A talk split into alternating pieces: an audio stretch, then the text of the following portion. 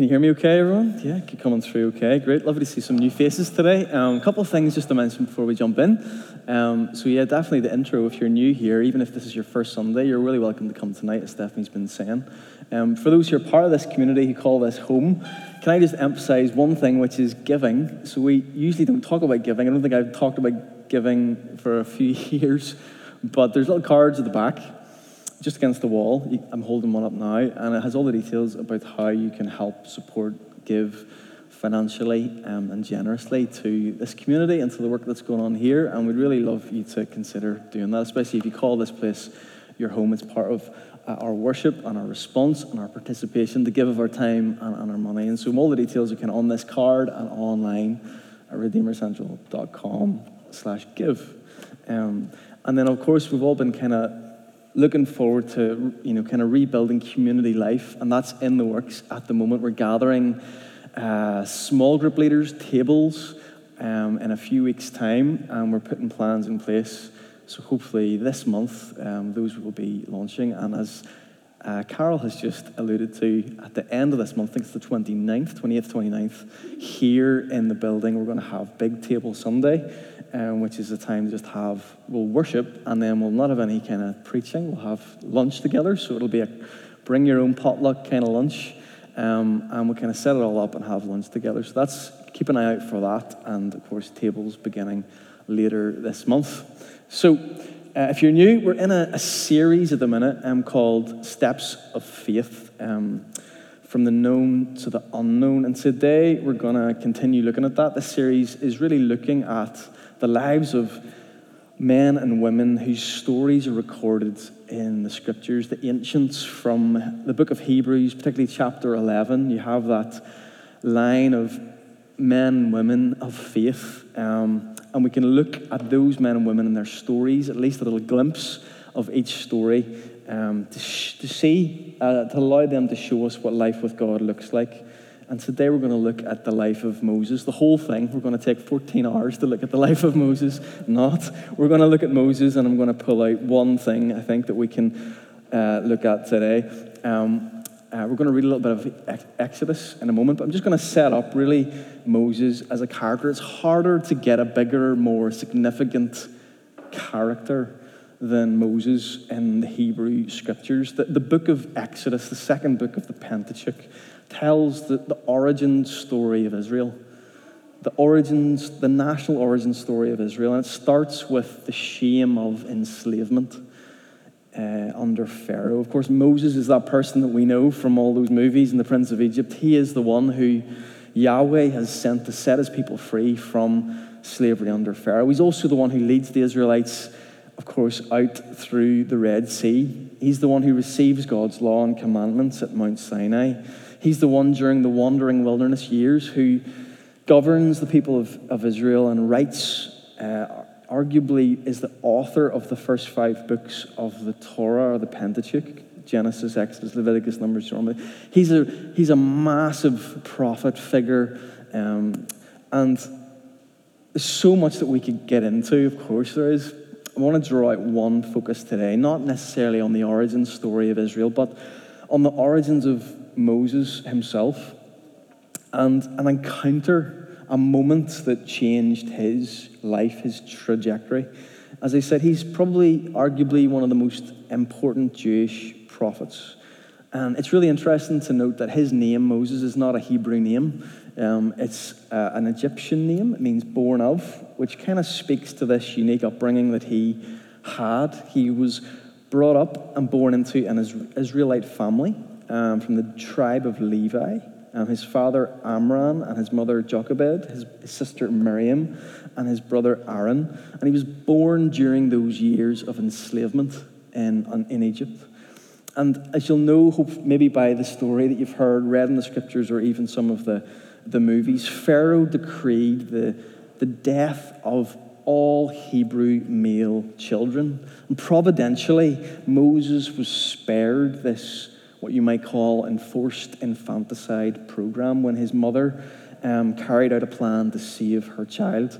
She put him in a little ark and hid him in the reeds in the river. And we know that Pharaoh's daughter discovered the baby and adopted Moses into the courts of Pharaoh as her own. And Miriam, his sister, was actually serving the Pharaoh's daughter, and she made a suggestion. Well, I know a woman who could look after this little baby, and, and actually introduced Pharaoh's daughter to his own mother, Jochebed, who nursed Moses in the household of Pharaoh. We all know perhaps that story. He grew up and was taught and trained in the Pharaoh's courts.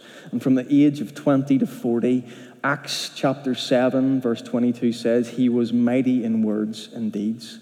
According to the historian Josephus, he became a general in the Egyptian army um, and he led a successful campaign, or campaigns I've heard commentators break down Moses' life into three chapters. there's the Prince of Egypt chapter, but then there's also Moses, the shepherd, nomad chapter. And then finally, and thirdly, there's Moses, the man of God, who delivers the Israelites across the Red Sea, who receives the law. We have this first chapter where Moses is he's living like a prince. it's like royalty. He's living in Pharaoh's court. He's close to power and privilege and wealth.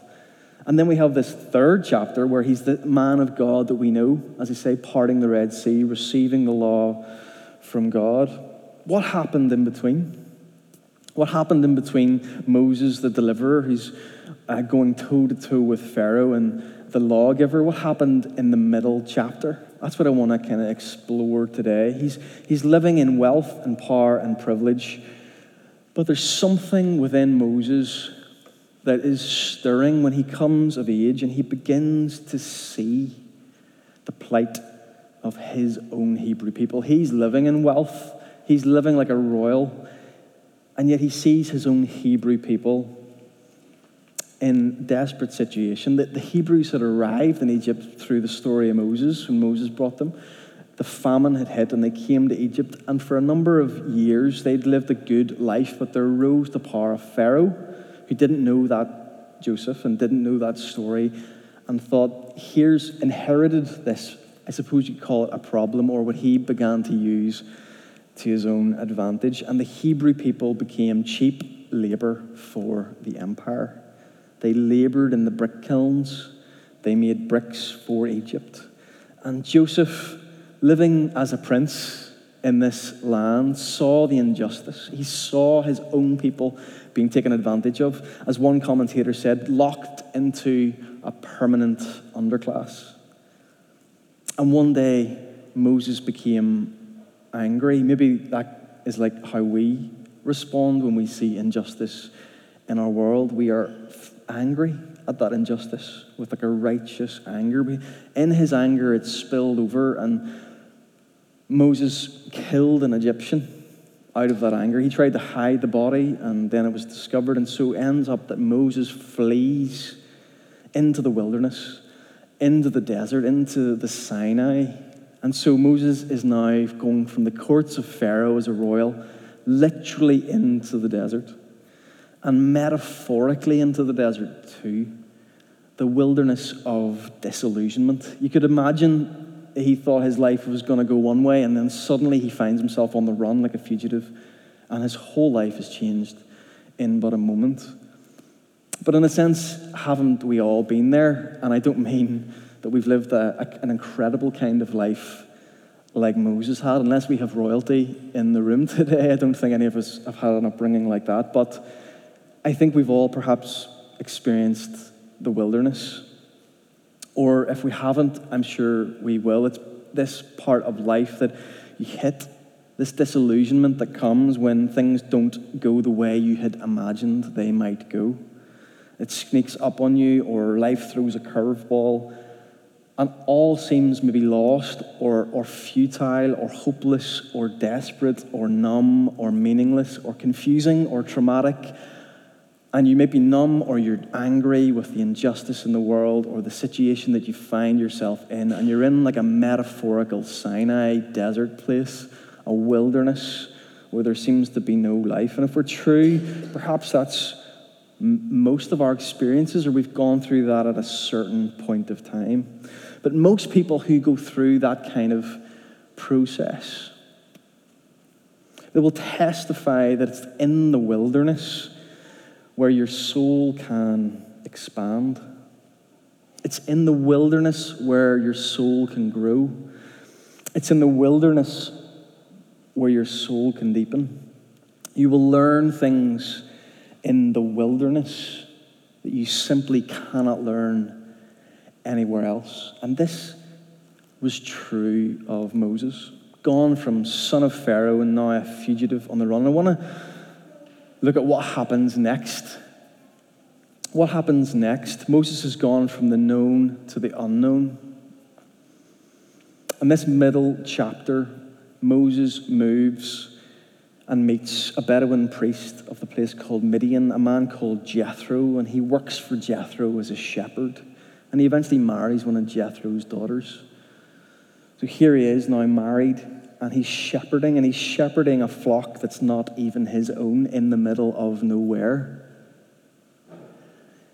A fall from grace, you might say, or a very different trajectory for his life. Once raised in the most privileged place on the planet, at the, at the right of Pharaoh himself. Now he's in the middle of nowhere, disillusioned with the plight of his own people, his own life. And we might call this the great stripping away, the wilderness and the wilderness experiences that can come even into our own lives and strip away and scar away, scar our lives right the way down. But it is in this chapter that Moses is changed. Because in this middle chapter, everything changes about the trajectory of Moses' life and all that he goes on to accomplish through God. Because Moses is about to encounter an awakening. He thinks he's at the end of his life and he's actually only beginning. Maybe that's a word for some of us here today in this room. You feel like you're at the end of yourself, or life feels like a dead end, and perhaps that shut door, which seems like a shut door, is simply just a new beginning. As Brian Zahnd writes, Moses is being prepared to possess the soul of a mystic. What he really means there is someone who has had a direct experience with God. And we all need that a direct experience with the divine. Let me just read it, be on the screen. A very short piece of scripture from Exodus 3 to bring us right up to the part of the story that we want to focus on. It says that Moses was keeping the flock of his father in law Jethro, the priest of Midian. He led his flock beyond the wilderness and came to Horeb, the mountain of God. It's also Mount Sinai. There's two names for that Mount Sinai, Mount Horeb. Horeb. There, the angel of the Lord appeared to him in a flame of fire out of a bush. He looked, and the bush was blazing, yet it was not consumed. Then Moses said, I must turn aside and look at this great sight and see why the bush is not burned up. And when the Lord saw that he had turned aside to see, God called to him out of the bush, Moses, Moses. And he said, Here I am. Then he said, Come no closer. Remove the sandals from your feet, for the place on which you're standing is holy ground. So Moses has this awakening moment at the burning bush. You may have heard this if you've been brought up in church life and Sunday school.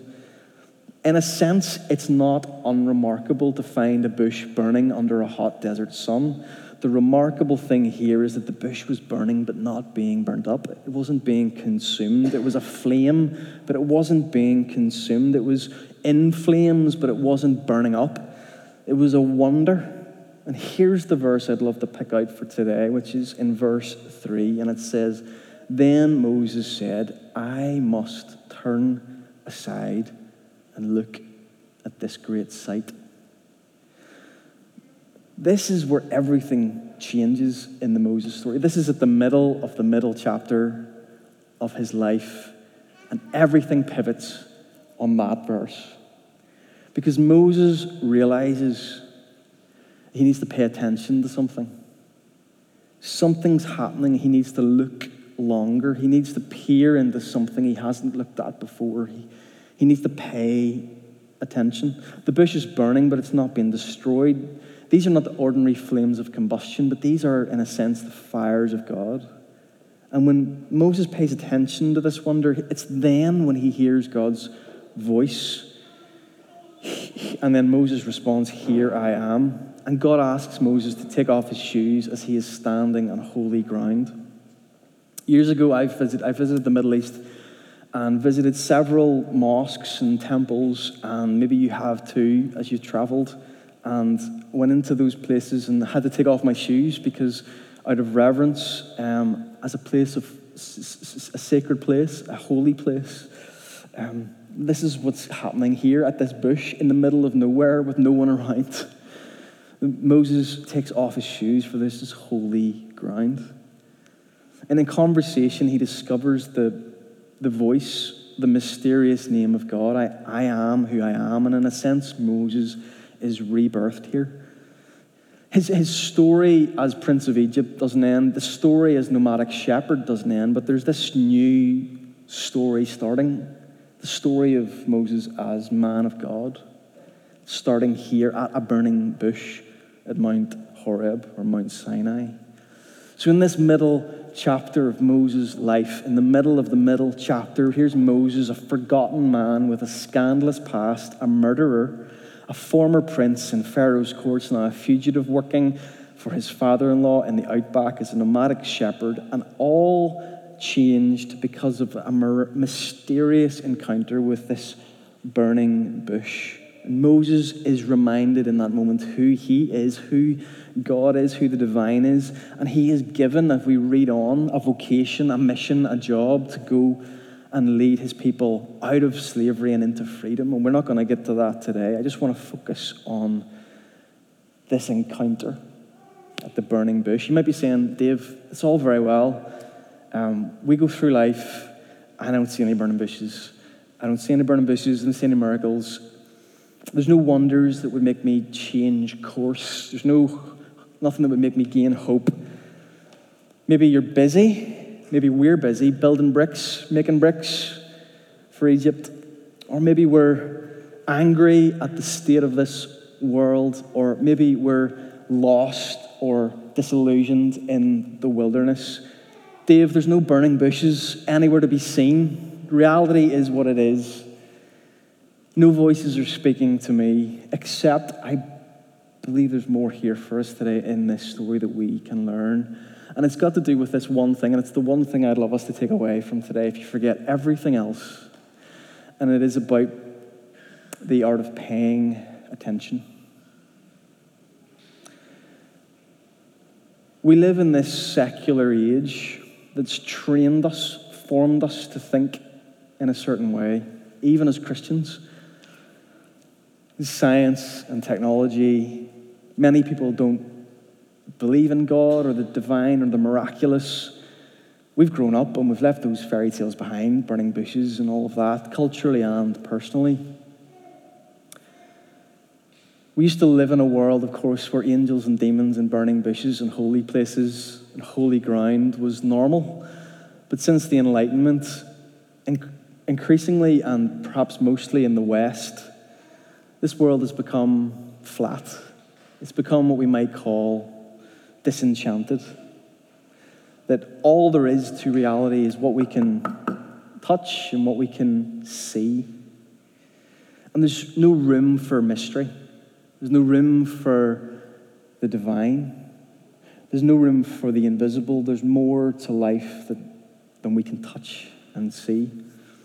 Richard Beck, who's written a brilliant book on this, the Christian psychologist, he writes that many, maybe including us in the church, see our culture as evidence of a crisis of belief. But he argues that it's actually just a crisis of attention. That God hasn't gone anywhere, that we've just lost our capacity to see, to see in a way that's different, I guess like we've been talking, or like we've been singing about, like John and Caitlin led us in, we bow our hearts, we lift our hands, we turn our eyes to you again, we see. There's a kind of what he calls an attention blindness that has shaped our imaginations and led to this lack of holy expectation that there could be anything beyond what we can touch and see that might interrupt anything sacred or divine about life, that life amounts, as I said, to all that we can touch and see. We live in a very disenchanted world. We don't go to holy wells to throw coins in to be healed from our sicknesses. We go to hospitals and we get treated, and that's all good. But we are living and swimming in this world which is completely flat, disenchanted. It doesn't have to be this way. And Moses' encounter with the divine at the burning bush is an example of how faith isn't about belief, it's about attention where we give our attention to can cultivate this capacity to experience God as alive, as living, as present in, in our lives, even in a world of great injustice, even in a world where there's great anger or disillusionment. We can cultivate a capacity to see differently.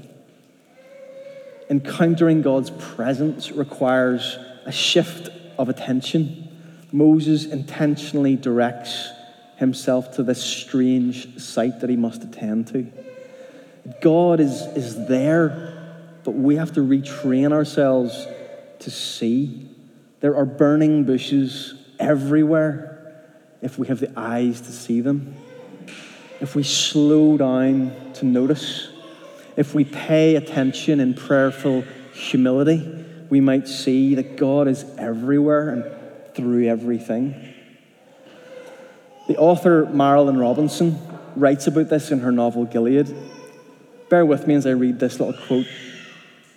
She says, It has seemed to me that sometimes as though the Lord breathes on this poor grey ember of creation and it turns to radiance for a moment or a year or the span of a life, and then it sinks back into itself again and to look at it, no one would know it had anything to do with fire or light.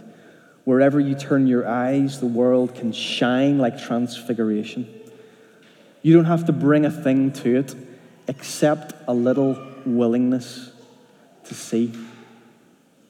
A little willingness to see. As Christian mystic Simone Weil said, attention is the only faculty of the soul that gives access to God. Attention, where we look, where we place our attention. If you're experiencing doubt today, or anger, or disillusionment, or weariness today, it's not because you don't have faith or that you're suffering from disbelief. It's just simply about where your attention is pointed. And there's this feeling of absence or lack that we can experience as human beings in this world that points to there must be more to life than this. And I think that's the start of us recovering a sense of the divine in everything, a sense of re enchantment, a sense of the possibility that we can encounter and live with God. And that ache within us, it should give us doubts about our doubts. It should make us skeptical about our skepticism. It should make us disenchanted with our disenchantment. You say there must be surely more to life than what we can touch and what we can see. And paradoxically, the ache, as Richard Beck calls it, the ache within us, it's the first step of faith. It's the thing that signposts the way forward. On Friday morning, I went to the dentist, and uh, unfortunately, I have work that needs done, he told me. And as he tapped his little instrument on one of my teeth, I just got a shoot of pain. You've had that experience? And it's that pain, it's that ache that actually points to this, in a sense, the problem that needs addressed, that needs attention. That feeling that we have is actually not that you're a lost cause or disillusioned in the wilderness, that you've lost your faith. You're maybe actually right at the center of faith but you're just experiencing the sense that there must be more and I'm contending for it. Christian Wiman, who's a poet and a writer, says this When what we call doubt is often simply dullness of mind and spirit, not the absence of faith at all, but faith that is latent within the lives we're not quite living. I love that. The faith is not about belief, but it's about attention. But where we give our attention, who we're looking to. And what is missing in our world is this discovery or rediscovery of the divine, the burning bushes that are everywhere. They are all around us. We cannot reduce our faith, Redeemer, to simply morality or political action.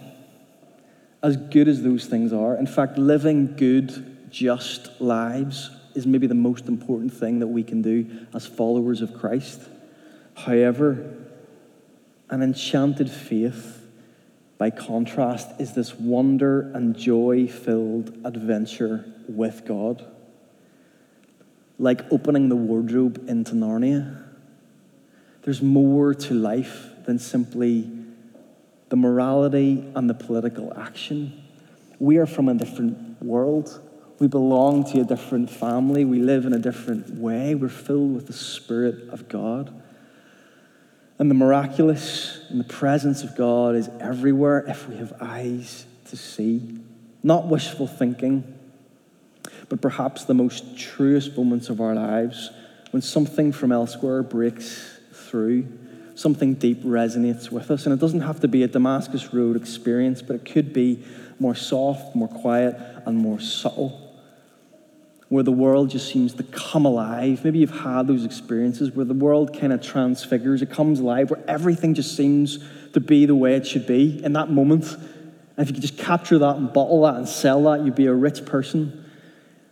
But there's like some transfiguration that happens where you're just filled with awe or wonder. Perhaps that's just in sharing a meal or seeing a sunset or some part of life. It doesn't have to be this dramatic thing, but there's just this signpost to the miraculous, to the divine, to encountering the presence of God in everything. I want to finish with the story of the Catholic monk and writer Thomas Merton. And Thomas Merton was a mystic, and he, he shares this experience that he had in Louisville, Kentucky in 1958. He was standing on the corner of a street, looking at all the busy people bustling around him, shopping and working, and they're standing on the busy corner. He saw something in a different way that day, and this is what he writes. He says this In Louisville, at the corner of 4th and Walnut, in the center of the shopping district, I was suddenly overwhelmed with the realization that I loved all those people, that they were mine and I theirs, that we could not be alien to one another even though we were strangers. It was like waking from a dream. The sense of liberation from an illusory difference was such a relief and such a joy to me that I almost laughed out loud. I had the immense joy of being a man, a member of, of a race in which God Himself became incarnate.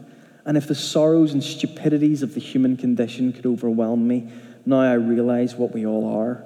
And if only everyone could realize this, but I couldn't be explained. There was no way of telling people that they are walking around shining like the sun. This is just like a testimony that Thomas Merton had, just on a normal, everyday experience, walking through a normal street. But for some reason, he, his attention shifted. He had this, he saw differently. He just saw everything differently. It was the same, but different. And in a sense, this is what faith is about. It's not beliefs in the right order in our head, it's about living life alive and awake and paying attention to the goodness of life that is everywhere, even in the midst of our disillusionment, even in the midst of our anger, even in the midst of injustice. We can see and taste the mark of God, of the divine in this world, his presence in this world. God's not gone anywhere, he's here. But our prayer as a people should be Lord, give us eyes to see.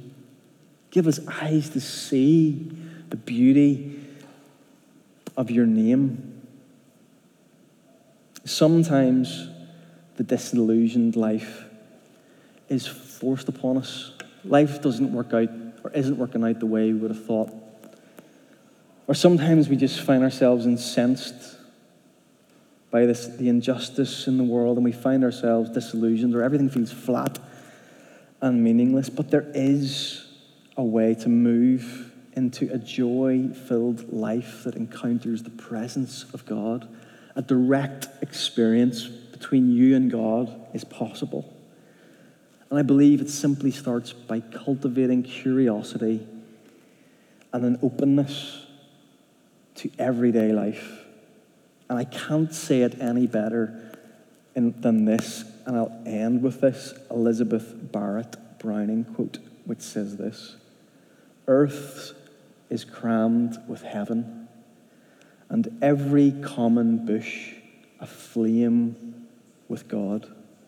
But only he who sees takes off his shoes. The rest sit around and pick blackberries.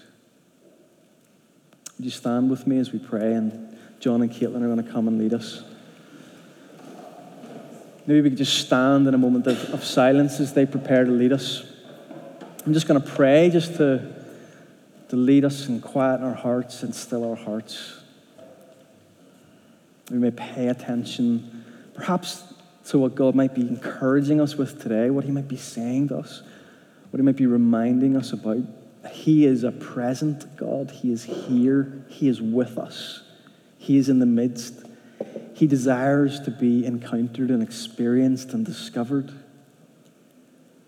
So, Father, we just pray by your Spirit today that you would pull back the scales from our eyes, crack open the incrustation around our hearts, Lord. Give us curiosity and openness to see this world aflame with your goodness, with your beauty, with your delight. Make us amazed. Shake us out of our slumber, Lord, we pray. Show us you the beauty of your face. Reveal to us Christ. As we worship and as we pray and as we break bread in a moment at the table, Lord, may you do a work in us today to help us see, to pay attention to what you're doing in the most ordinary and everyday ways. In Jesus' name, amen.